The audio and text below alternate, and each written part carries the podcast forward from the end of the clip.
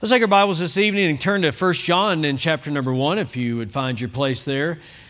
I'd like to ask you also, I'm supposed to start a revival this Sunday through Wednesday in Lakewood, Washington, Lakewood Baptist Temple. Pastor Josh Knuff is there. Looking forward to preaching that meeting, so please pray for that.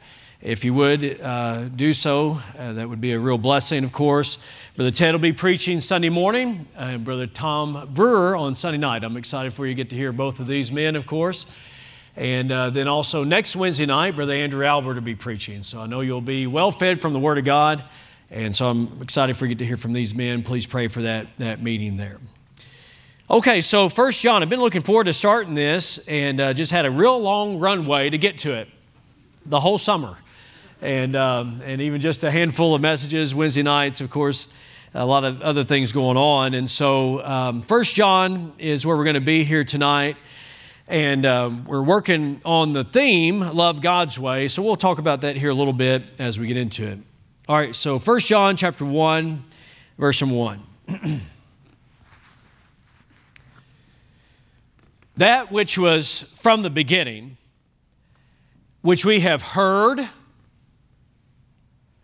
which we have seen with our eyes, which we have looked upon, and our hands have handled of the word of life. For the life was manifested, and we have seen it.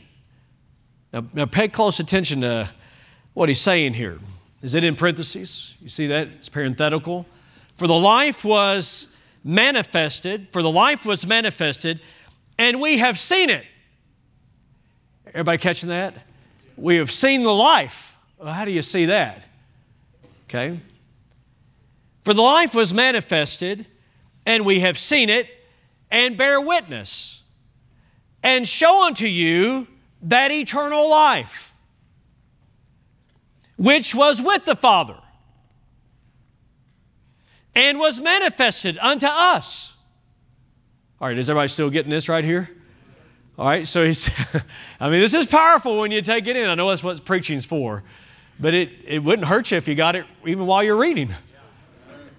All right, let's go, let's go back to verse number two. For the life was manifested, and we have seen it, and bear witness, and show you, uh, show unto you that eternal life, which was with the Father, and was manifested unto us.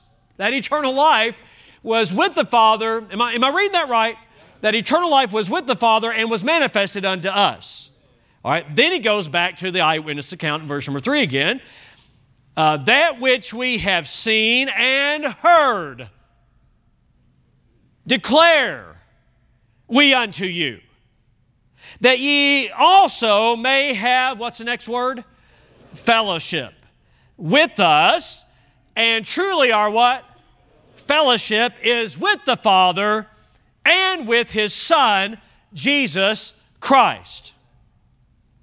And these things write we unto you, that your joy may be what? Full. All right, now I meant to tell you that this is all one sentence, verses 1 through 4. It literally is all one long sentence. Don't you love long sentences? If you're an English teacher, you maybe don't, but this is an inspired long sentence. So there's no critiquing it. All right, so for the series title, we're actually just going to use our, our theme this year, and it's and most likely, I, I don't foresee, given the number of Wednesdays even that we're going to be together for the rest of this year, that we're going to finish this um, in this year. We're going to continue on, and so our, our theme for you know this year is love God's way. And, and certainly that is emphasized here in the book of John, though I'm going to submit to you that love is not the major theme, but it, it's not the predominant theme, but it is a major theme in the book of First John. As we'll see here, we'll make a case that way. So here's title, here's the first title of, sorry, here's sermon number one title.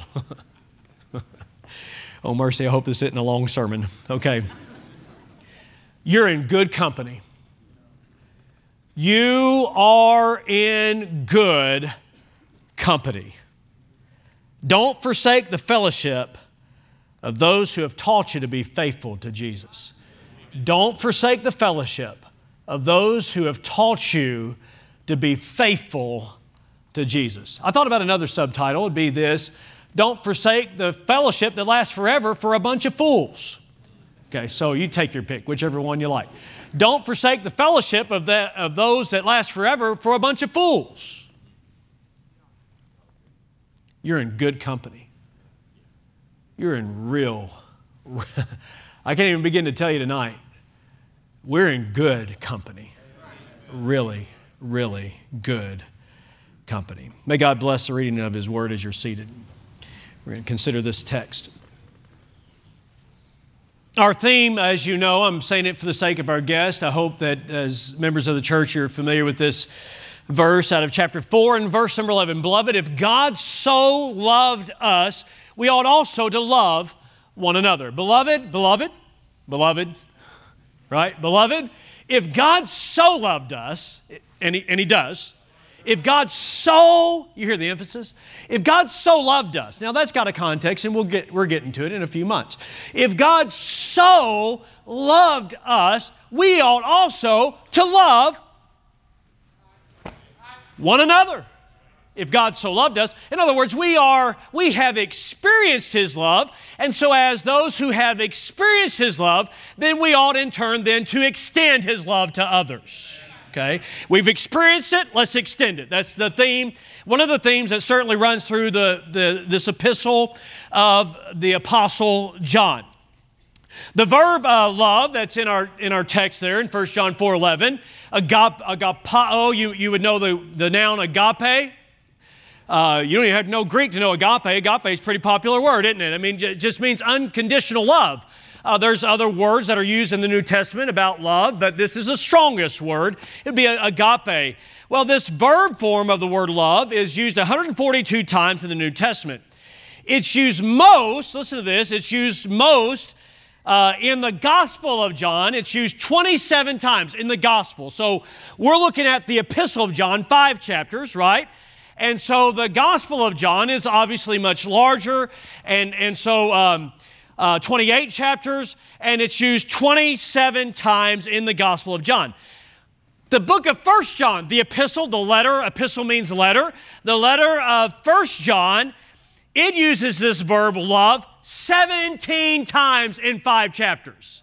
It's second on the list. I've got a, a, a, program that, that breaks it down as to how many times this word is used actually in the book of First John. I believe there's, I believe there's 105 words, 105 different Greek words that are used in the Gospel of John. 17 times of, of the 105 words that are used, it's the word love. 17 times the word love shows up. Are you following what I'm saying here? 17. So it's second on the list of all the New Testament. So here's a little bitty book that uses love a lot. Okay, that's the main point you're supposed to get right there. It says you're using the word love a lot. The noun, okay, we're not done yet. The noun, okay, the noun, the noun love shows up most often in First John in the New Testament. It's used 116 times in the New Testament total, but it's used 14 times in John. John is number one, First John, First John, the epistle is number one on the list. It's used 14 times.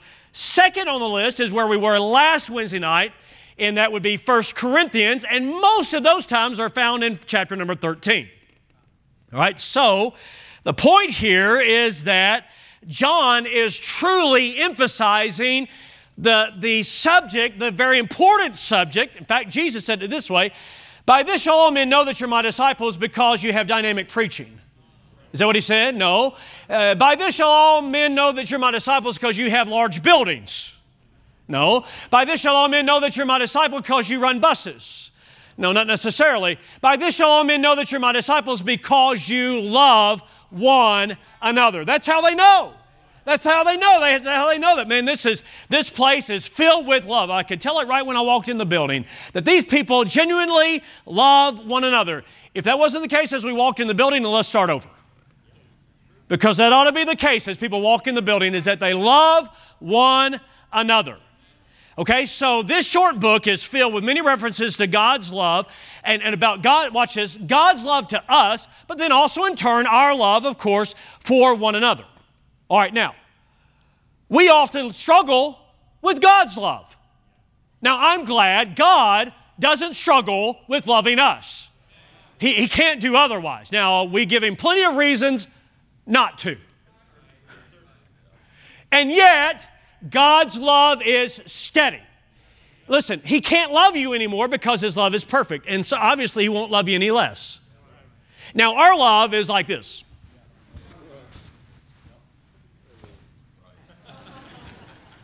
Out, right? That's our love. That's our style of love. We struggle, and we even struggle with God's love. Um, D.L. Moody, evangelist, said this I know of no truth in the whole Bible that ought to come home to us with such power and tenderness as that of the love of God. And yet, there's no truth in the Bible that Satan would so much love to blot out.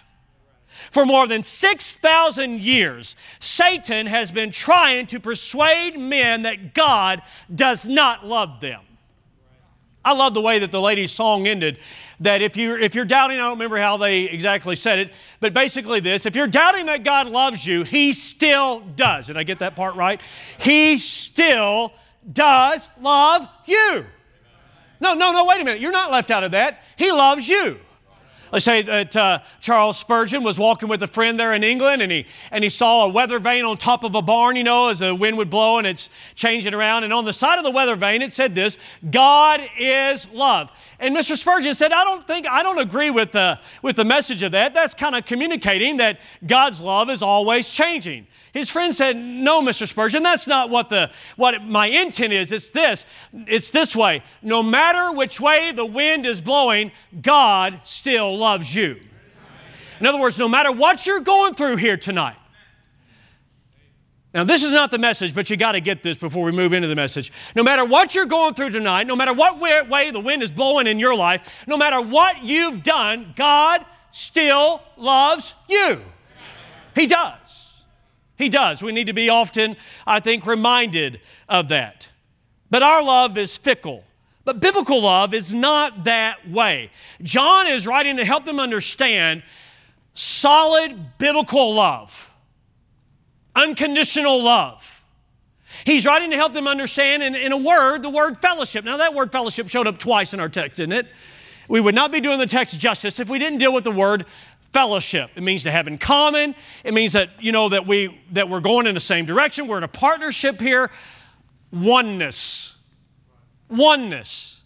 You ought to come to church and experience a, a tremendous measure of oneness. Now, where you've been all day working in the world and amongst people of the world that don't love God, don't know God, don't want to serve God, then it's no wonder that we're not going to experience oneness out there in the world. But when you come in here, you ought to experience oneness with one another. Does everybody listen to this? Oneness and fellowship. Okay, so John wrote to them, he says, I'm writing this to you, I've declared this unto you that you may have fellowship with us.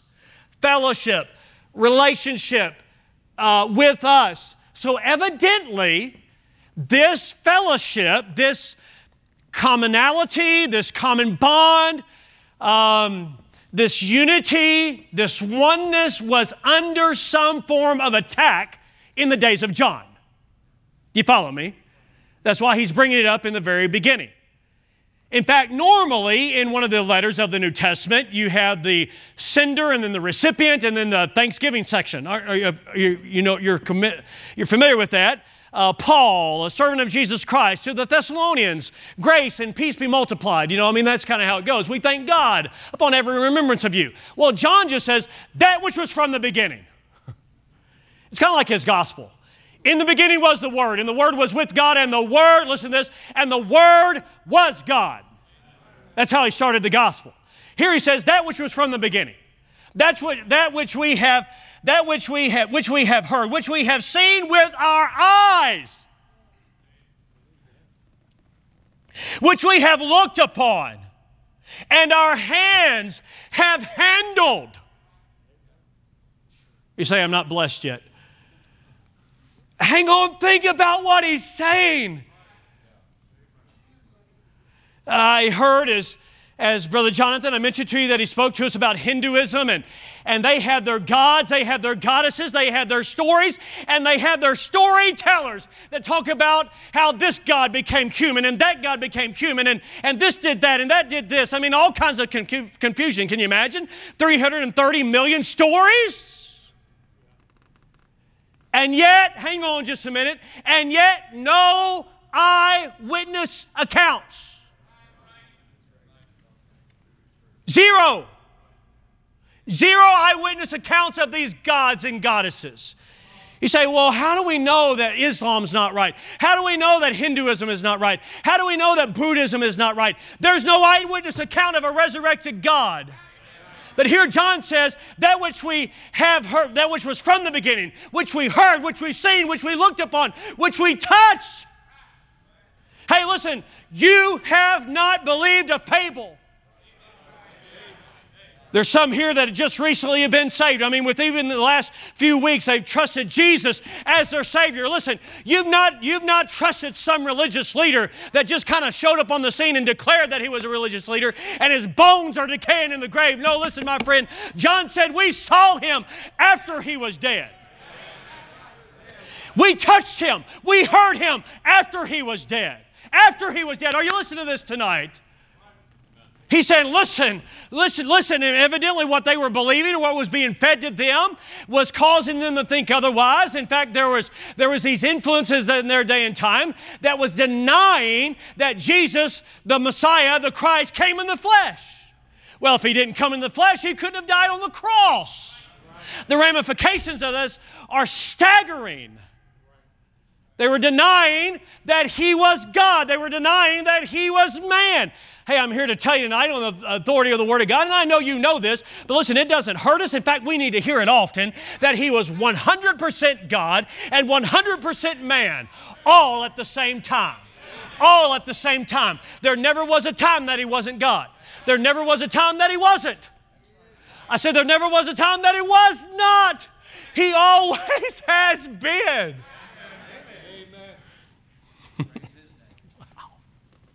They had a crisis going on, though.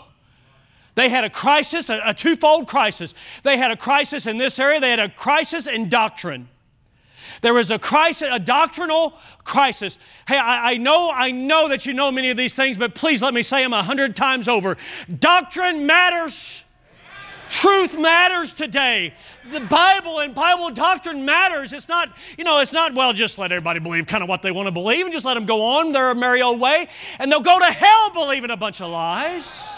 No, doctrine matters, friend. It does make a difference what you believe, and they're in the midst of this doctrinal crisis. Well, I heard uh, just yesterday, as Brother J.D. Weedo was preaching, he preached out of the book of Amos about a famine that has come to the land, not a famine of bread and not a famine of water, but a famine of the Word of God. He, he said in Amos, the, the country preacher, I'm talking about Brother J.D. Weedo that you'll hear in about three weeks from now. The country preacher talked about a country preacher. J.D. Weedo, if you don't know, he's from Arkansas. He's a country preacher. And he's talking about Amos, a country preacher in the Bible, who said there's coming a day that people are going to look for the Word of God and they won't be able to find it. You know why they couldn't find it? Because they didn't want it. You've traveled around even the United States of America and you've been on vacation and you've tried to find a Bible preaching church, you probably had a hard time. You probably had a hard time. Why? Because there's a famine even in our land. There's, a, there's, a, there's ignorance in our land. There's a lack of Bible knowledge in our land. I remember uh, driving a bus uh, here a few years ago for vacation Bible school, and uh, we were waiting for a, a, child. You know, they're always, uh, well, you're always waiting for them to find their shoes.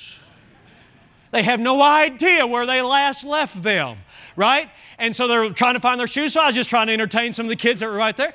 And I, I asked them, who was the first man that God put on the earth? One of the, some of the kids said, Adam. They had it right. Who built the ark? Uh, I almost said Moses. Noah. but then I asked them this. Now, who was Sarah's husband? Who, who was Sarah in the Bible? Who was Sarah's husband? Silence. And then finally, this kid raised his hand and said, Daryl? no, it wasn't, it wasn't Daryl. Abraham.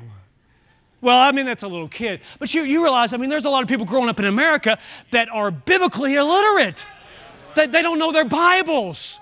And that partly they don't know their Bibles, of course, because they're not in church, or they're going to a church where the Bible's never taught. It's never open. They have a 45 minute song service and then a 10 minute little sermonette. And even the songs that they sing are watered down and just milk toast. I mean, just weak stuff. No, listen, we need to sing about the greatness and the majesty of God and, and be in the Bible daily and be in the Bible weekly and, and just try to go verse by verse, line by line, and explain what God has said so that we're not biblically illiterate.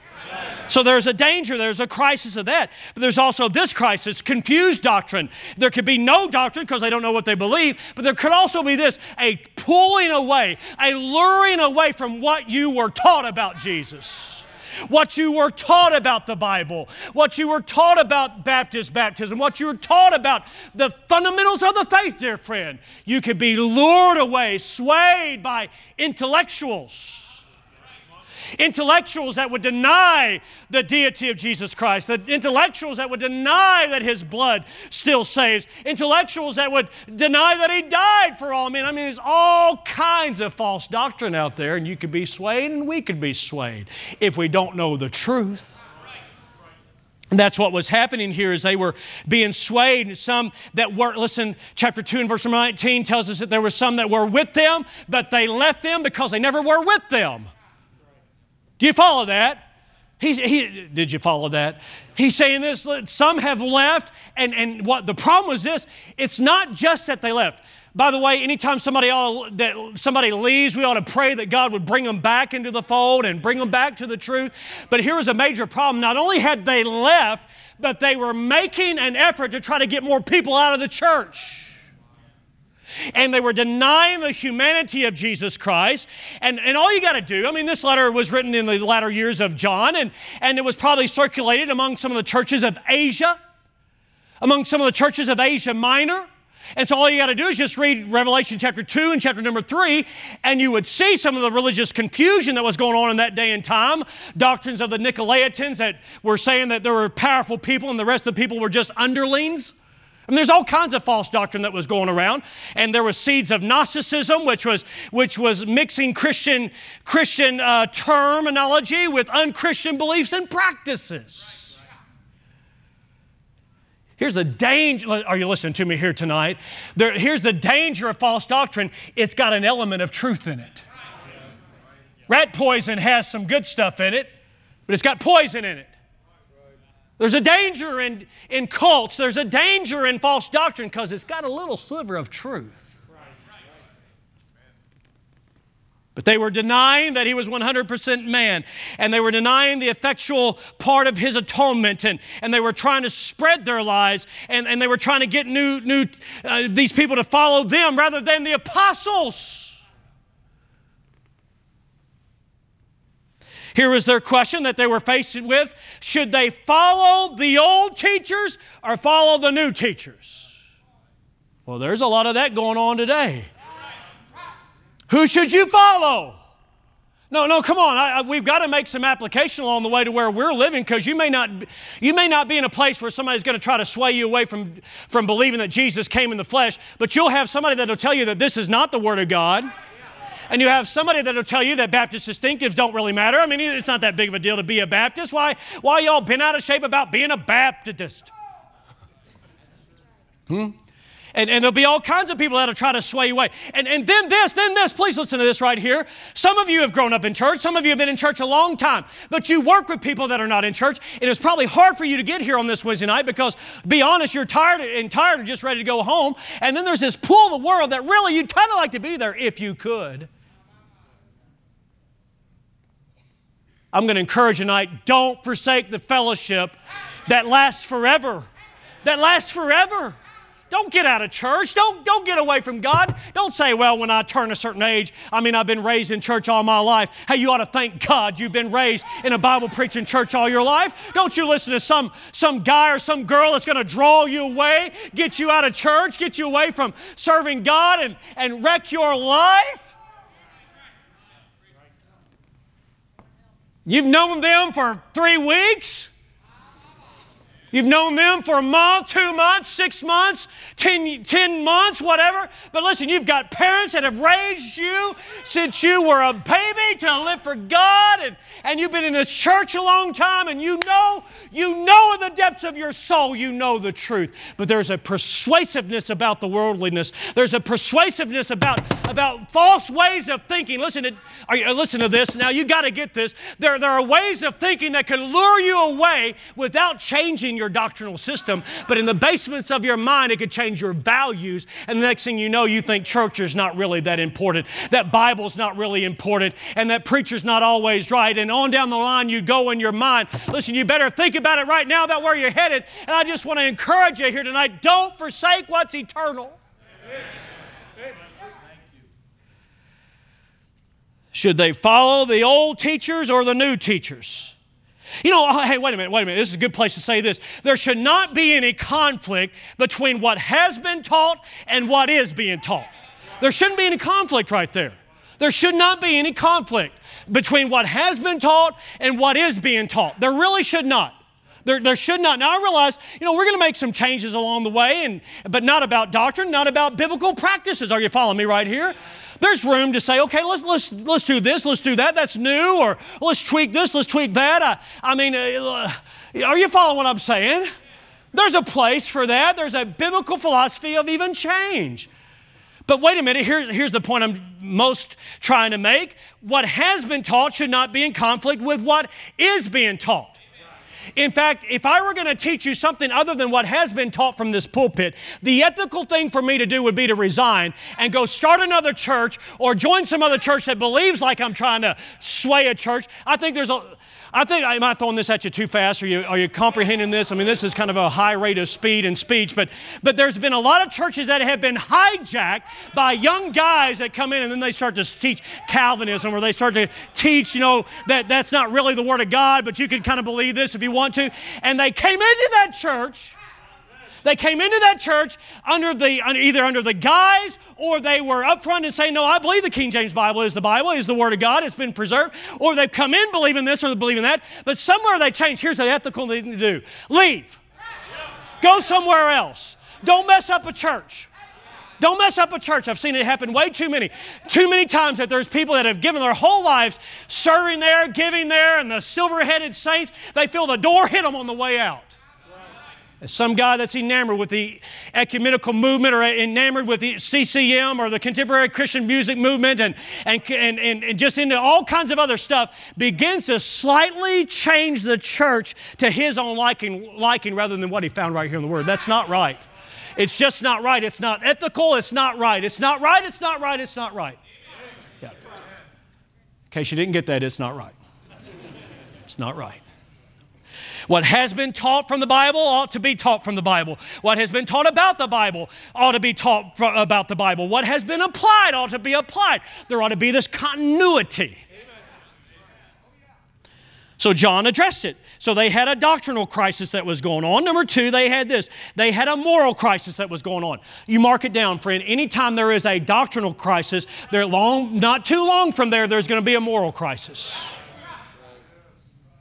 And that could go a hundred different ways, I realize that. But here's what had happened over time they had developed this mentality that sin was not a real serious deal.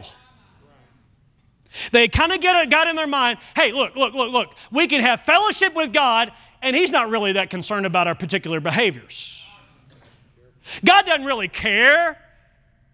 You, here's what's happening. We're going to get into it. They were saying that they were walking in light, but there's a lot of darkness in their life.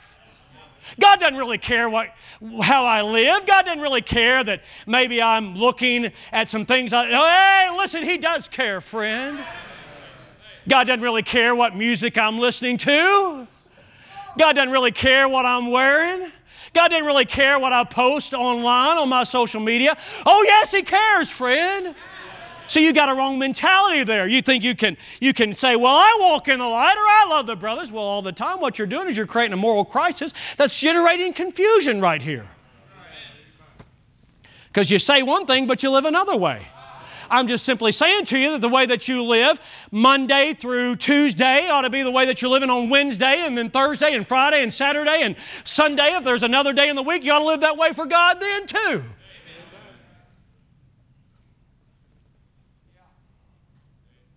It's not just how you are on Sunday, it's how you are on Saturday. That means there's places you ought not go, things you ought not do. If you name the name of Christ. Well, obviously, this, this had an impact on their fellowship. It robbed them of their joy. And I'll tell you another thing it did, it caused some strife and, and contention. Contention is a bad fuel for love. And so now, because of this, because they were kind of going with those teachers, then it caused a split within the church and they were having a hard time loving one another. And that's why he emphasizes love so much. It's not just a book about love, it's a book about doctrine, it's a book about separation, personal holiness, and thus it's a book about love. All right, that was the introduction.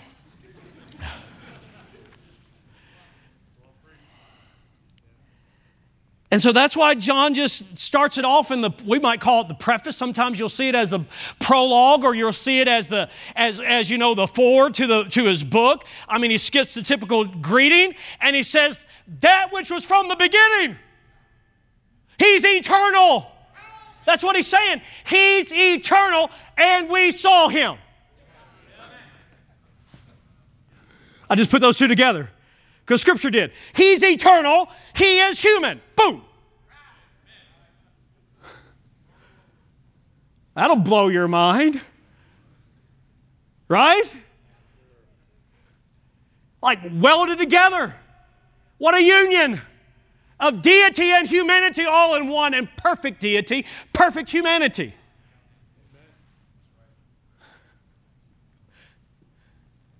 Trevor is still riding along. Trenton is still riding along. I got a little paper clip. They know about it, and I'm telling you about it right now. There's a little paper clip that's been riding along in my Tacoma for about three or four years now. It's on the on the on the plate. What do you call that? You step in it to get in the truck. It's on a little little place there, and it's situated just right so that the wind's not catching it, and it's just riding there. And it's been there for at least four years. It's rusted. It's weak and frail. But Tacoma is strong and mighty. Come on, go with the illustration here, would you please? I'm trying to say, listen, his perfect humanity, no, wait a minute, we need to understand this. His frail, flimsy humanity, and I'm not, I'm not speaking ill of him because he got tired, he got sleepy, he got hungry. That's humanity. That's us. He was 100% man. He's like, it's like that frail paperclip riding on that mighty truck. He's the God man. Do you follow the analogy? That which was from the beginning, which we have heard, which we have seen, which we have looked upon, our hands have handled. Do you see what he's doing right off the bat? He's saying, listen, they're telling you that he didn't really become flesh, but we saw him, we touched him, we heard him. He's dealing with a whole bunch of false doctrine just right off the bat. Well, that's the way to confront it, just right head on. That's what he did. And then he says this that we have handled the word of life. That means this He's the word that gives life. He's the word that gives eternal life. What kind of life you think John's talking about here?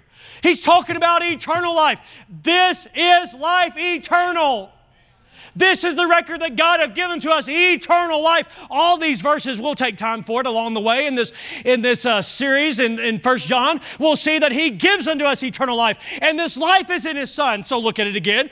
That he, we have handled, John says, of the word of life. Why does He call Him a Word? Why? Because it's God expressed to man the word of life, for the life was manifested, and we've seen it, and we bear witness, and we've shown to you that eternal life which was with the Father. It's obvious here that when he talks about what we have heard, we have seen, and we have touched, he's not talking about the gospel, he's talking about Jesus Christ. Because they didn't see the gospel, they heard the gospel, but they didn't touch the gospel. They saw Jesus, they heard Jesus, they touched Jesus. Jesus is the Word. That's what he's saying. The Word, John says in John 1 in chapter number, chapter number 1 and verse number 14. The Word, the Word was made flesh and dwelt among us, and we held His glory as the only begotten of the Father. The Word, Jesus, became flesh. By the way, there never was a time he wasn't the Son. He's always been the Son of God. You say, well, I thought he became the baby and the Son of God when he was born in Bethlehem. Before Abraham was, he said, I am. Well, Abraham, not Daryl, Abraham lived a long time ago, long time before Jesus was on the scene. And Jesus said, You know what? I'm before Abraham. They said, How could you before Abraham? Before Abraham was, I am. How long you been? I have been. How far back? Yes.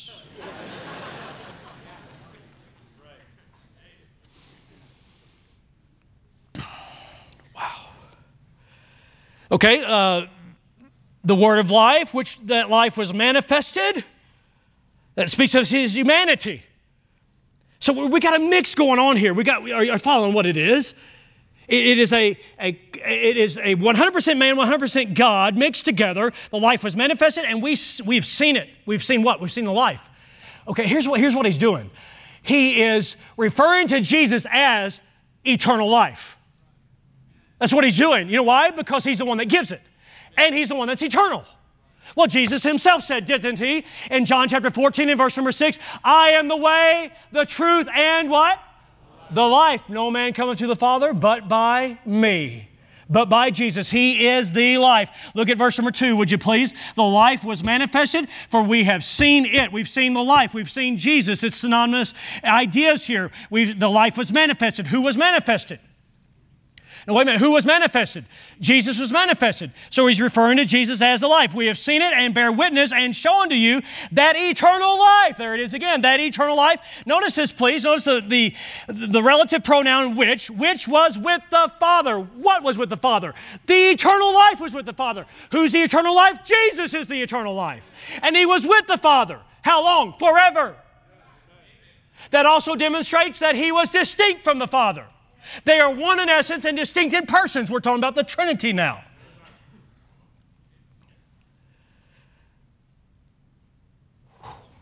Man, I, I just feel like we've tapped into some electricity right here, and I got to be real careful how we handle it, or I'm going to get shocked. You follow what I'm saying? I mean, this is a powerful, powerful three, four verses, which was with the Father and was manifested unto us. There's His humanity again, His eternal his eternal, please don't be bored with this. Please don't be bored with this because someday you're going to need the Ancient of Days to tell you what to do. Someday you're going to have a need in your life and a problem in your life, and you're not going to need just some other person. You're going to need the eternal one, the Lord Jesus Christ, to be at your side. He was with the Father, that's his eternality, but he was manifested unto us, that's his humanity. That we that which we have seen and heard, again, he goes back to that eyewitness account. That is what we declare. We preach, that's what we told you. Don't listen to the phony balonies. Don't listen to these yahoos. Don't listen to these people that try to pull you away from that which is eternal. Don't, don't, oh, please listen. Don't listen to those that try to pull you away from the one who loves you the most.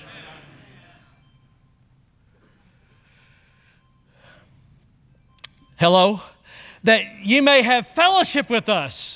And truly, our fellowship is with the Father and with His Son. Hey, listen, you are in good company. Who's our fellowship with? By believing the eyewitnesses, eyewitness accounts, plural, plural, the eyewitness accounts, both from a multiplicity of eyewitnesses and multiple situations that they saw. We are in fellowship with men like this Peter, James, John, Thomas, and all the other disciples, plus 500 more. We're in good fellowship right here.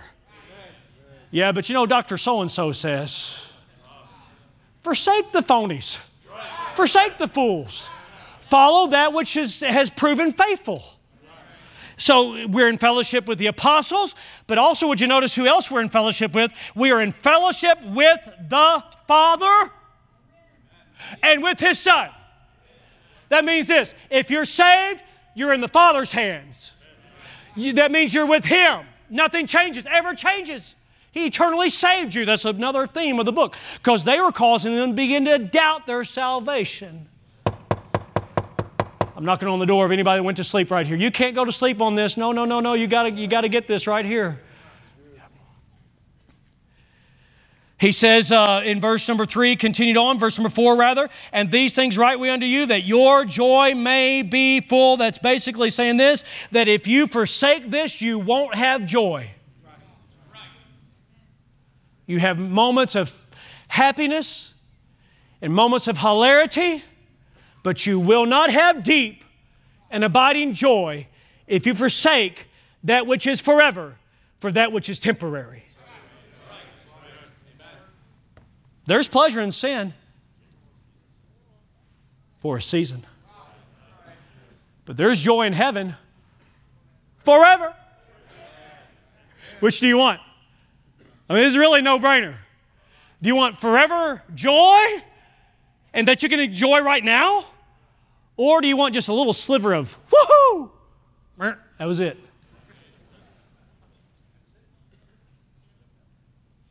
One little fling, one little click, one little post, one little night, one little week, one little month, one little life. Hey, wait, wait, wait a minute, wait a minute. Get, get a big perspective here. How long you want to be happy? Here's what we're seeing in the first four verses, and we're done. Amidst the doctrinal and moral confusion, John reminded his readers that the basis of their fellowship was fellowship with the risen Lord. Amidst all the doctrinal confusion and amidst all the moral chaos, here's where the basis of fellowship is fellowship with the risen Lord. So if you're in fellowship with the risen Lord, we ought to be in fellowship with one another. Because the risen Lord will have us all on the same page. That's not believing a cult. That's not being brainwashed. That's this. I'm believing the eternal, preserved Word of God, and it's lining my life up a certain way, and it's lining my doctrine up a certain way. And what that does is that lines me right up with Ed Pearson that I was with yesterday.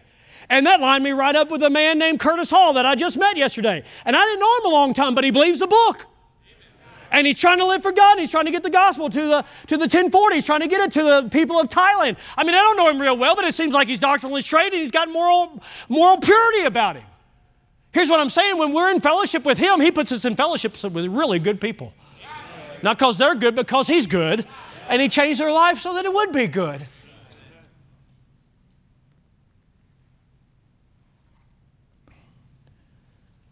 Sure beats the surface friends you'll find online.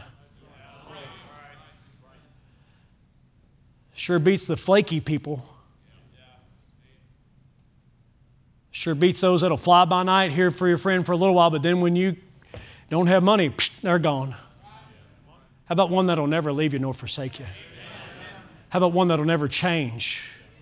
How about one that was same yesterday, today, and forever? Boy, I'd like to meet somebody like that that was always the same. I've met people and they were like, well, this way one time and then another way another time. How about you meet Jesus? And he's never been different than what he is. Don't leave. Don't forsake the fellowship. Don't forsake the fellowship of those who have taught you to be faithful to Jesus. Don't forsake the fellowship. You say, well, see, it's all about the fellowship. No, no, no, no, no. It's not about the fellowship. I mean, the fellowship is very important, it's biblical. Don't forsake the fellowship of this local church. We would be wrong if we focus just there, but here's where we focus Him. He keeps us together. Don't forsake the fellowship, the safety, the fellowship of those who have taught you to love Jesus. Thank you, dear God. And I pray that no matter who or what might try to lure believers away, that they would not forsake our Savior for anyone or anything. There are doctrinal winds that are blowing. There is immorality that is abounding. There's an entertainment basis, even in our midst. God, we pray you'd help us to focus on you, the one who's eternal, to never forsake you and thus to be bound to one another. in a true fellowship that's not based on anything other than doctrine and a commitment to purity in life that reflects who you are. Dear God, please help us now, I pray. Bring us to repentance where we've not been thinking right. I pray, God, that you are using this message to stop some in their very tracks that would keep them from going away from you. We're tempted every day. I think every one of us, if we're honest, I know I would confess to that before you, just that there's a temptation to forsake all this because it's tough and it's hard and there's difficult things to deal with. But God, I'm thankful that even when we are fickle, that you're not. God, thank you for your faithfulness. And every one of us face a temptation along the way. So grateful to you, dear God, for your faithfulness. Now help us to be faithful to you. In Jesus' name, amen. Let's stand together here tonight. God has spoke to your heart. You ought to hit this altar and spend some time with Him. Would you come no matter where you are, no matter either in the auditorium or no matter where you are in life? If God has just convicted you right here, stopped you in your tracks to say, listen, you need to listen to this because the direct trajectory of your life is not headed to things eternal, then you need to you need to repent, like the Bible says, and get some things right with the Lord. Would you do that tonight?